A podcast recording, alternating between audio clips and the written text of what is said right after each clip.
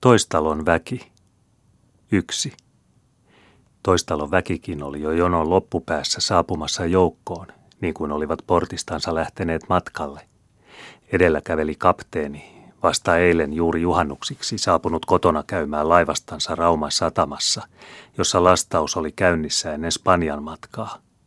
Verkaisissaan ja ulkomaanhajuisissaan hän asteli sekä talutti käsipuolessaan nuorinta poikaansa, Väinöä, joka nyt kolmivuotiaana ja omavaraisesti astelevana isänsä Vesana paaperteli saman isänsä vieressä, jolle vielä vuosi sitten ja kaksivuotiaana oli äidin sylistä jokellellut tietämättömiä hyvästejänsä, äidin neuvomia, kun sama mustapartainen hävisi jonnekin selittämättömiin, josta selittämättömistä nyt oli yhtä selittämättömänä, mutta merkillisen turvallisena ja outoudestaan huolimatta kummallisen tuttuna palannut takaisin – Olihan Väinöstä oikeastaan yhtä ihmeellinen kuin kummallinenkin tuommoinen mies, joka hävisi partaisena, kun ei odottanutkaan, ja ilmestyi takaisin vielä partaisempana, kun ei aavistanutkaan, ja oli kuitenkin kohta tullessaan kuin kotoväkeä, joka nosti leikeistä ja parhaista askareen toimista laattialla ylös ilmoihin ja päin orsia, niin että vasiten jo pelkäsi pienen henkensä puolesta korkealla,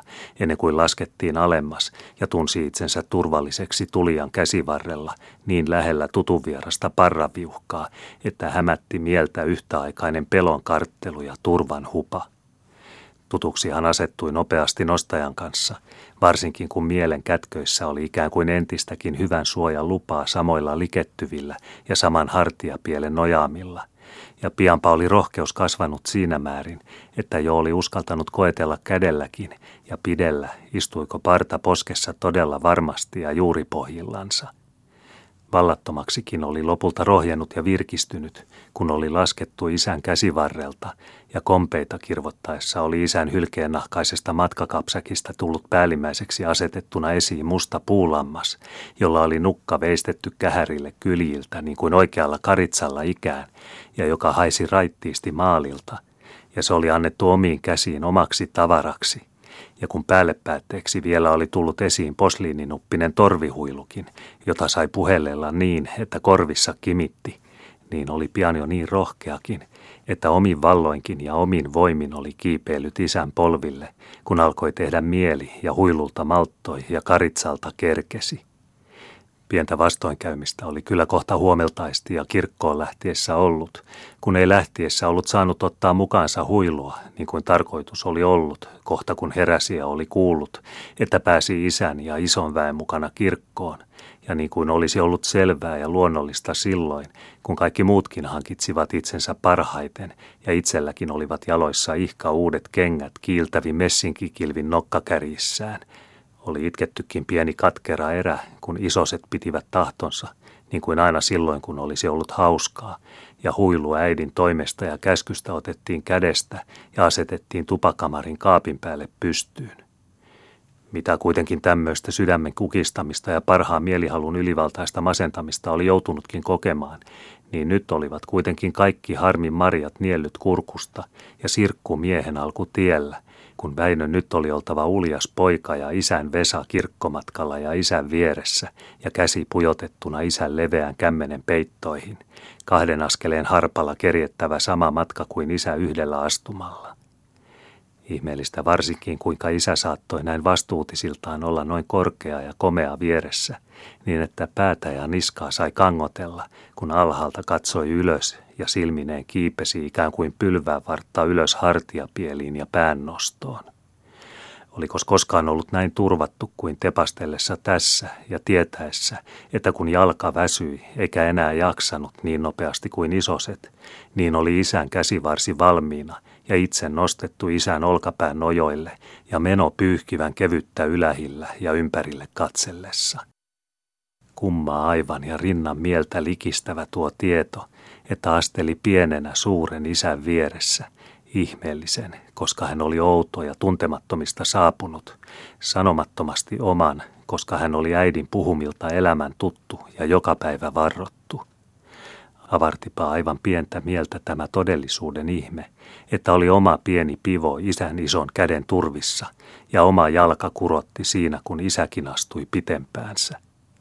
Olikohan turvakoiran kotona parempi ojennella jäseniänsä laattian aurinkoläikissä ja hakea kuononpäätänsä lähimmälle akkunan täyteisen lämpimän hulvan paisteisiin tuvan permannolla, kuin oli oma mielenolo hivellää isän taluttamana ja isän turvilla – ja kevyemmilläkö keinumilla istui linnunpiipa tuossa tien vieressä lehtevillä heilumillaan ja koivuvarvun taipumilla, kuin istui onnenpeippo siipisirkuillansa ja viserän livertelyillä, oman sydämen sykkyröillä ja silkkivillä liehtimillä. Kuinka riittää maailmassa jokaiseen koivuun noin paljon lehteä suvisin, niin että oksat taipuvat ja suhisevat – ja kuinka kerkiää aurinko joka paikkaan kaatamaan kultaa, niin että kaikki kalliot kiiltävät ympärillä ja kaikki latvat ylhäällä välkyvät hartioiltaan, kuinka kauas me kävelemmekin kotoa. Ihmettelikin pieni mies ja kurotteli kasvojansa ylöskäsin sekä kyseli selitystä sylkkivään riemuun itsessänsä ja ympärillä häneltä, joka varmastikin tiesi kaiken, koska oli kulkenut niin kaukana ja oli oma isä Tulevatko koivut iloisiksi suvella ja ripustavat itsensä sen tähden lehtiin, että olisivat vaatetetutkin kauniisti? Ja onko auringolla kotonansa kaateja arkuissansa, jotka se tuo mukanansa metsän takaa ja levittää kedoille ja lakeoille, että ne olisivat koreat, kun on pouta ja kaunis päivä, niin kuin äiti pöydille, kun ovat pidot ja tulee vieraita?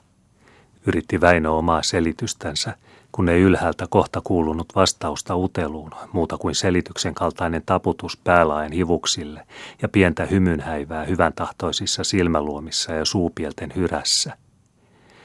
Parempaa vastausta vaille taisi Väinö jäädäkin, koska isä pitensi askeleitaan ja käden ote vahveni taluttavassa kädessä – oli kait huomattu Härmälän Herman edempänä tiellä ja alasempään isännätkin ja Henriksson sekä joudutettava menoa puoleen väistävän ja niiaten tervehtivän vaimoväen ohitse, ensin Mantan ja Marjaanan ja sen jälkeen ison talon Siljan ja muiden, että pääsi tarinalle ja pakinanpidoille miesväkiseen seuraan ja sai kuulla kylän ja paikkakunnan kuulumisiakin, jos mitään merkillisempää oli talvella ja vuoden varrella tapahtunut, siitä kuin oli ollut poissa ja matkoilla – Eihän kotona ollut vielä kototouhuissa ja tulon humuissa merkillisempää kerjennyt kuulemaan. Väinöltä siis jäivät kysymiset ja ihmettelemiset oman mielen kehiin, kun nyt oli pidettävä vara ja siirrettävä varvasta, jotta seurasi mukana eikä jäänyt jäljelle, kun isän säärivarsi kurotti. Hyvähän sittenkin oli olla ja mukavaa seurata vieressä, koska kompastelematta kerkesi mukana ja isän vaatteista lemahteli vieras ja laivainen haju – ja mieli ihmetteli sitä kummaa, että vaatteen verkakin on nähnyt ulkomaita. Marianakin, joka aina on niin kova silmiltänsä kun katsoo, ja Mantakin, joka liehii silloin ja puhuu mielenkieleisiä, kun puhuttelee äidin kuullessa, mutta muulloin nimittelee mukulaksi, jos ollenkaan näkeekään. Ja Siljakin, joka on niin hereä kasvoposkilta ja niin kaunis katsella, ettei silmä melkein kestä hänen näkemistään, eikä sydän tiedä ollako iloinen vai surullinen hänen tähtensä. Kaikki väistyvät tiepuoleen ja kumartavat sieltä ja kunnioittavat. Marjana kuin nyökäisten, vaikka niskatikkuna. Kapteenikin kotomaissa vaikka kädentynkää lainata alhaisemmille. Manta polvea taivuttaen, vaikka silmät tavallisilla vilskeillä, Ahaa, on tainnut tulla mukana ehkä muitakin merimiehiä pyhille juhannuksiksi. Konsti ehkä Blumberg tai Marjamäen Vihtori tai molemmatkin. Isovileenikin ehkä tai Järveliin. Joku ainakin kirkossa ja ehtoosti kylällä. Silja silmää nöyrtäen, vaikka hengen huohot kurkun päässä kuin karkuvalmilla karitsalla.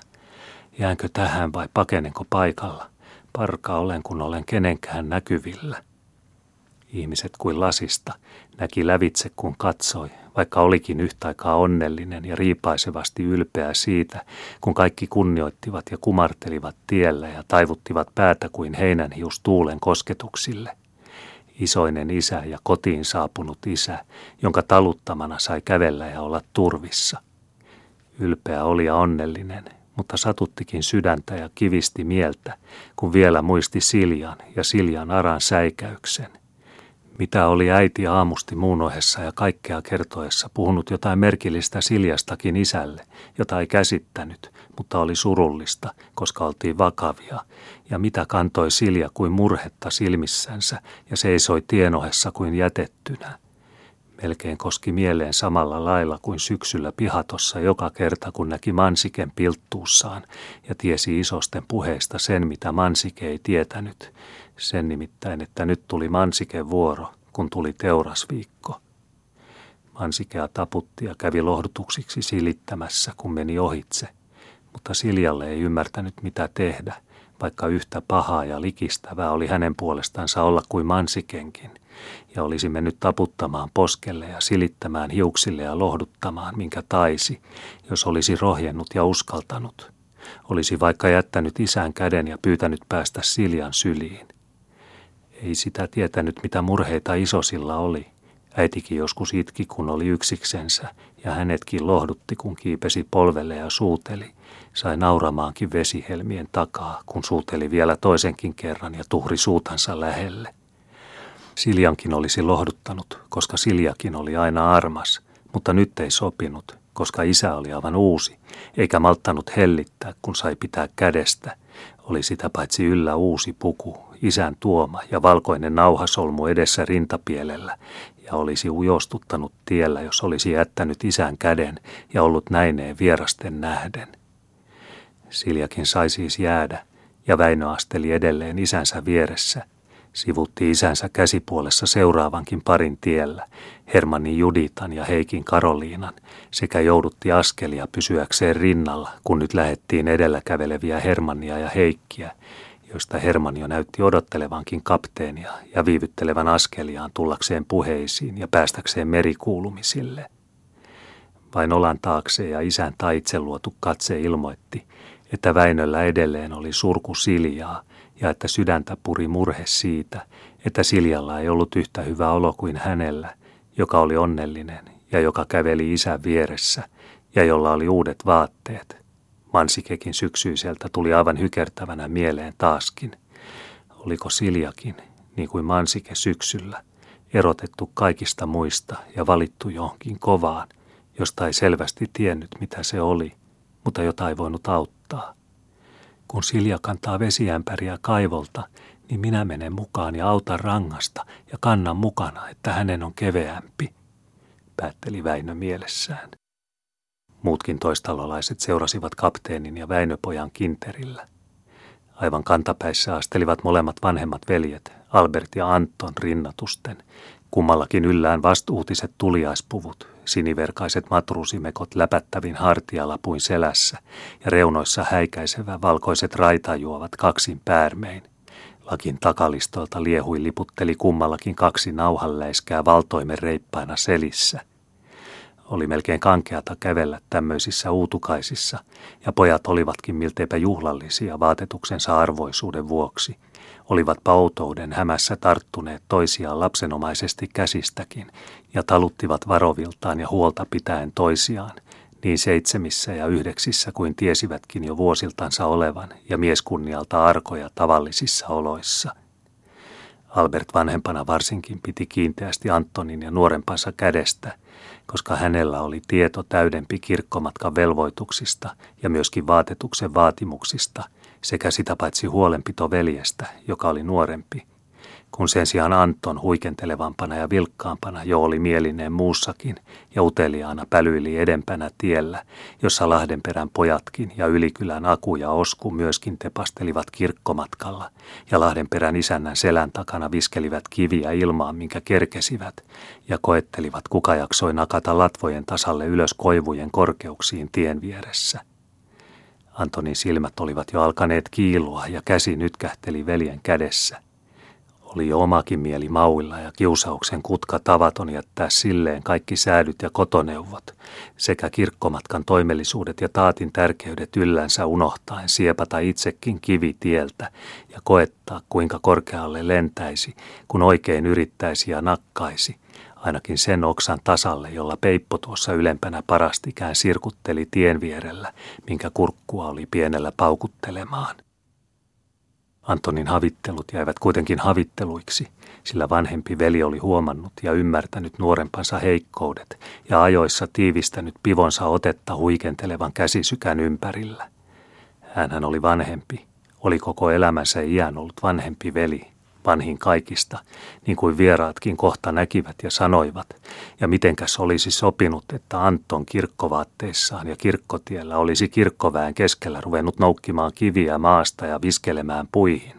Sitä paitsi vielä näin, kun isäkin oli palannut kotiin ja oltiin kaikki yhdessä matkalla ja kylänväen keskellä omana joukkona – Tietysti Albertkin oli huomannut poikaliudan toimitukset ja kilvan kiimat edempänä tiellä ja tarkkuudellakin seurannut jokaisen kiven kiipua, kuinka se nakattuna sinkosi ylös kuin lingottuna, mutta vauhdin vähitellen väsyessä alkoi kuin arvella menossaan. Saavutti kyllä vielä tämän oksan ja vaivalla tuonkin ylempänä, lopulta kuitenkin aina uupuakseen kesken ja vajotakseen voimainsa niskoilta alas ennen kuin latvan ylin virpi oli voitoin viistetty. Tietenkin oli hän seurannut ja jännityksen kirit jäsenissään ikään kuin silminensä piukannut, jotta kertakin kiito kantaisi ja kaari kevyviltään kääntyisi latvojen korkeitse metsien huomiin. Oli melkein kuin ruumiinensa rukoillut, että liito sinkoo ylhiin silloin kun sen määrä on ylhiin, eikä taitu takaisin juuri huippujen himarilta hervoten.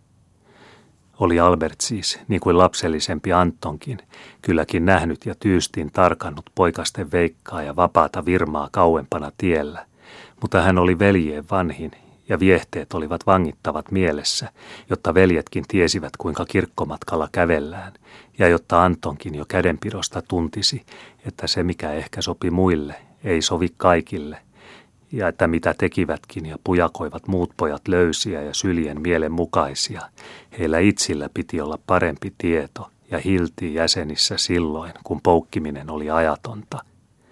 Kuinka oli hän itse muinen Antonin iässä ensimmäisillä lukuvuoroillaan Ylikylän porstuakamarissa Talruutin kuulusteluilla hämmästynyt tyrmistyksiin saakka, kun samainen Aku silloin oli yhtä omina miehinään kuin nyt kiviä nakkelemassa kirkkotiellä kavunnut luonnollisena asiana tyhjälle tuolille talruutin vieressä, ikään kuin se olisi ollut asetettu siihen ja seinävierelle hänen kiivettäväkseen ja istuttavakseen, silloin kun heidät oli poikaparvena järjestetty seisomaan talruutin eteen kuulusteltaviksi Aapisen taidossa – Olihan Talruut silloin kyllä kakluunin nurkassa kohta huomannut huudittomuuden, ja kun ei auttanut se, että kurittoman ja jalkosääriänsä tuolireunalta tyytyväisesti sätkyttelevää miehenpätkää luotiin sankojen ylitse nuhtelevan neuvon katse, oli Talruut kuulustelua keskeyttämättä ja aapiskirjaa kourassaan hievahduttamatta, itse vaivihkaa ja kykkysiltäänkään itseänsä suorentamatta siirtänyt takapuolensa omalta tuoliltaan akun tuolin pienoille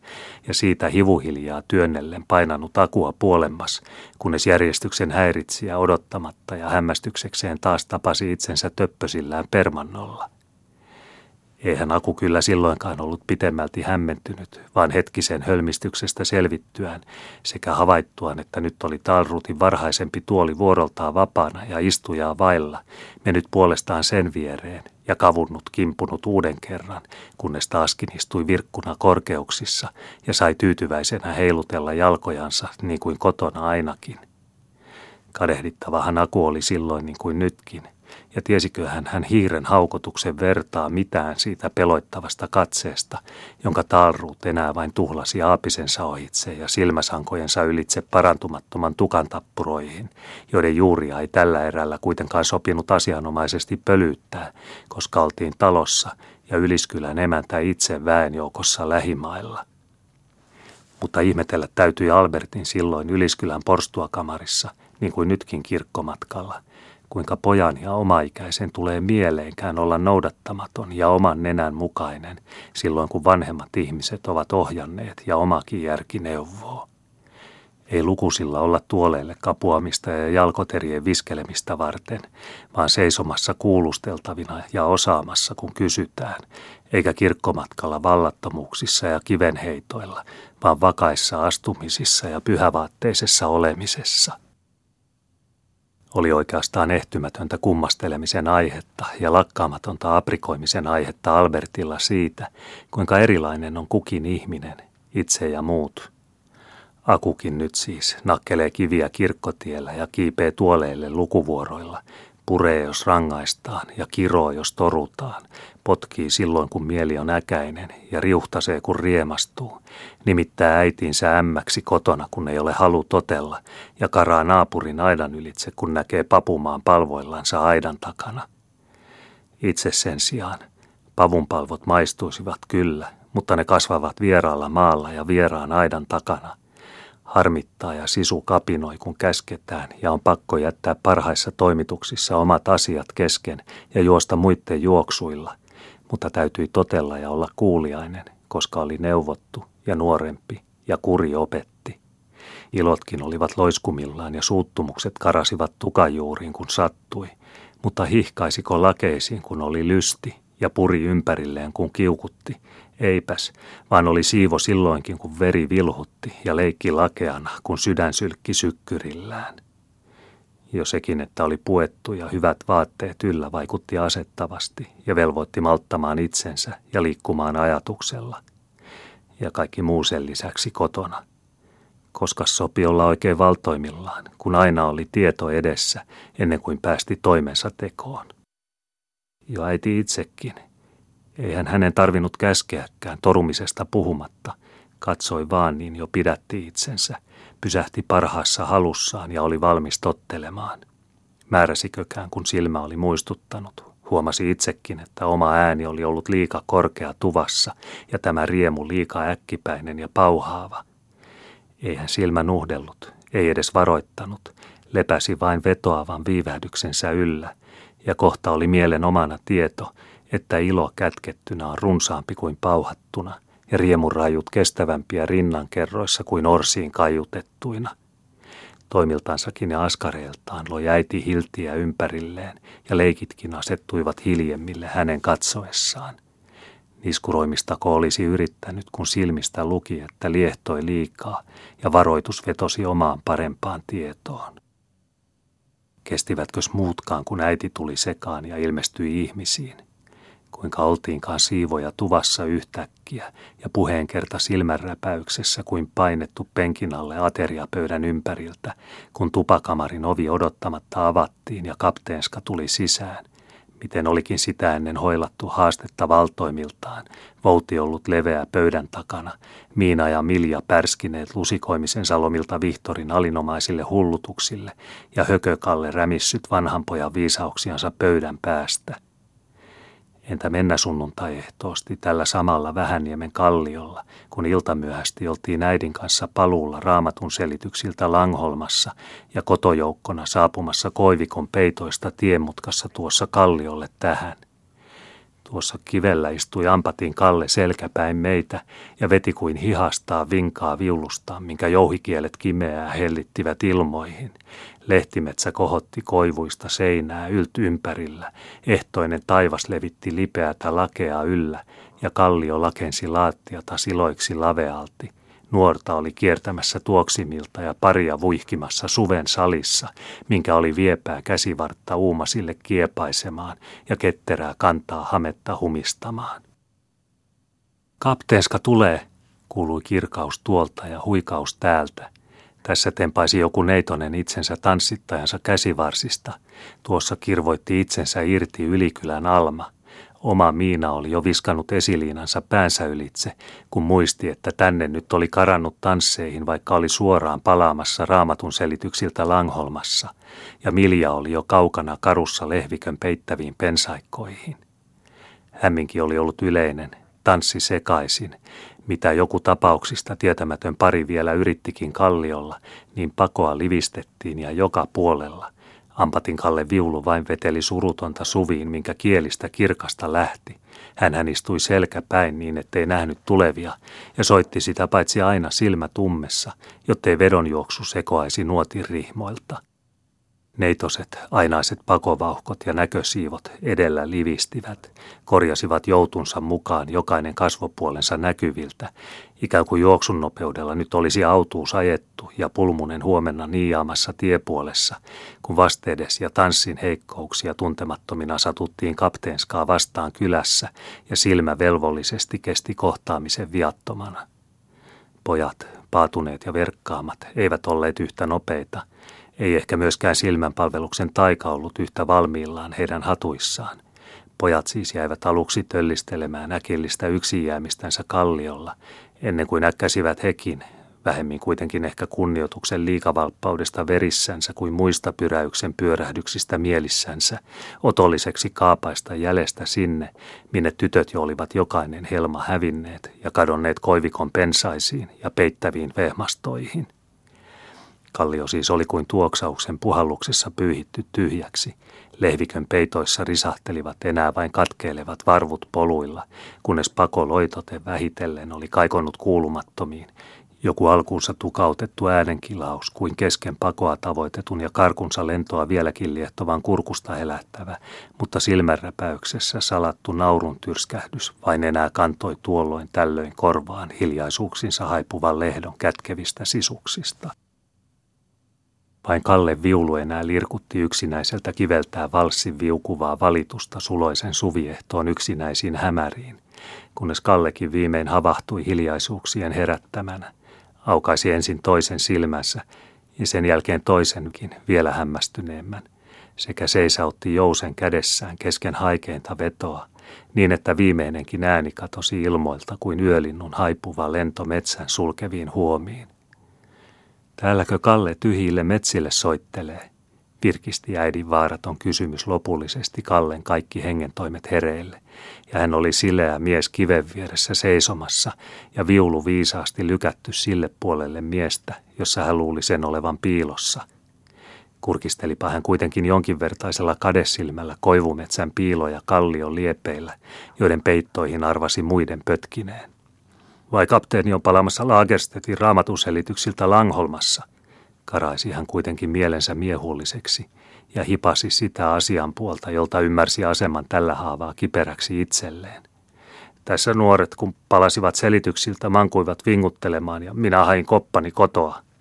Yritteli hän selityksen kaltaista ja oli pinteen paikassa toki tarpeeksi viekas vierittämään osan syytä muidenkin niskoille, mutta epämukavaa hänen näkyi olevan ja hän läpytteli silmälautojansa, ikään kuin se miekkonen poikaparvesta, joka on tavoitettu kiinni yhteisissä papumaavarkaissa, ja nyt saa yksin vastata tekosistaan muiden vapaina ja sääriensä nopeudelta kirmaistessa pakoa aidan toisella puolella. Ei täällä paljon väkeä ollutkaan ja vasta juuri alkuunkin päästiin, kun selitykset kestivät niin kauan Langholmassa – lievitteli hän ja vähätteli koko asiata sekä asetteli pelimannitaidoiltaan äänensäkin niin ohittaville liukumille, että senkin piti vakuuttaa kapteenskan järkiin siitä, kuinka kipenen pienestä ja oikeastaan turhaveroisen kommelluksesta tässä tapauksessa kuitenkin oli kysymys, kun sen mitannokkaan otti. Kierroksen pari kerkesivät, kun te jo tulitte, todisti hän, ja tunsi itsensä jo melkein viattomaksi – rauhoittui niin perin, että haukottelikin jo, kun tuli mieleen taannoinen istuminen ja nuokkuminen pihamaalla takapenkillä selityksiä kuuntelemassa. Virkistivät hiukan jäseniänsä sanakuulemisen jälkeen, että nukkuisivat paremmin ennen työjahdin alkamista viikolla. Tulkitsi hän jo inhimillisiäkin kapteenskalle ja puolusteli muitakin kuin itseänsä. Antonia naurutti niin kuin minuakin – sillä me olimme itse karanneet kolme kertaa myötäpäivään ja kaksi kertaa vastapäivään kellarin ympäri Langholman alapihassa, kohta kun aamen oli sanottu kuistin edessä ja pääsi liikkumaan niin, että saa juosta kangistukset jäsenistään.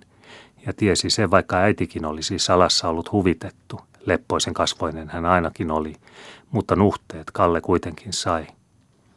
Menisit nyt itse nukkumaan, koska muutkin virkistit niin unisiksi, että juoksivat – Viulunkäyränkö sinä uskot parhaaksi unimatiksi ja valssit vikkelimmiksi varpaavieiksi, silloin kun sanan tallettaneen pitäisi juosta parannuksen polkuja. Pauloja punot talvisi jäniksen poluille, eikä niitä satimia ehkä lueta synniksesi, koska elikot pyydystät eläksesi lapsinesi. Mutta äänen rihmat viulusi kieliltä, niiden viritteleminen on vaarallista, koska tietämättömät juoksevat niihin sieluinensa ja saaliin korjaa sinun langoistasi kuka ties paha itse. Mene nyt siivosti kotiin ja pane viulusi naulan nokkaan ja oma korvasi tyynylle, niin viulu on vaiti ja sinä kuorsaat, eikä kumpikaan enää tänä ehtona viettele muita heikkouksiin, ellei seinän hirsiä. Onko siinä jo kehrännyt villat langoiksi niin, että hän saa tulla hakemaan uutta talosta – kysäisi äitin uuden rippinsä lopettamiksi ja autti Kallea arkisiin, jottei kaunamielellä tarvinnut erota tiellä. Parselivirka pannaan pian toimille ja kiilinmiina tulee kutomaan, selitti äiti edelleen ja hämäsi torulliset toimellisiin, jotta ojennus jäisi sydämiin ilman katkua ja kuka ties orastaisi parannusta. Kalle ajattelee nyt toiste paremmin, eikä johda muita pahuuteen juuri kun on itsekin ollut neuvoa saamassa – kolkutteli hän kuitenkin vielä Kallen pehmitettyä omaa tuntoa sekä taritsi edelleen lääkkeen tippaa, koska arveli otolliseksi senkin. Kallella oli jo viulu lykätty kainaloon ja hän kääntymässä omalle polulleen kotoa päin. Kapteenska puhuu niin kuin sopii ja pitää, mutta nuorilla on semmoinen kuti, että ne tarvitsevat lystiäkin, niin kuin tuore multakin ruohon nurmea, ja viulu on semmoinen kapine, että se vetää ilot tukkaa ja sylkyt sydämiin, niin kuin auringon lieto yrtinpilkut turpeen hiuksiin ja mahlaveret koivun kylkiin. Kapteenska muistelee itsekin. Tolkutteli parantumaton Kalle kuitenkin olkansa taakse vielä, kun jo teki menoa. Vaikka onhan sekin kohdallensa, että kynttilää valaisee, kun se on pöydällä, ja kapteenska neuvoo, kun on meidän joukossamme sanoi hän kuitenkin vielä ja kääntyi katsomaan ennen kuin lopullisesti läksi – sekä nykäsi lakkinsa reunaa merkiksi siitä, että hän sekä ymmärsi, että tunnusti ja kunnioitti, ja että asia oli aivan niin kuin olla pitikin, kun joku oli esikuvan merkiksi muille ja parempi paremmiltaan muistuttamassa sopivia lähimmäisilleen. Albert muisti elävästi hymyn häivän äitinsä kasvoilla toissa pyhän ehtoiselta, kun pelikalle oli kääntänyt lakean selkäpuolensa päin ja viulu kainalossa lähtenyt kävellä keikuttelemaan koivikkoista kotopolkuansa, häviten sopuisiltansa tienkatteen peitteihin sinne, missä tuore lehtimetsä kätki hänet näkyvistä nuoreen tuoksuvaan viidakkoonsa –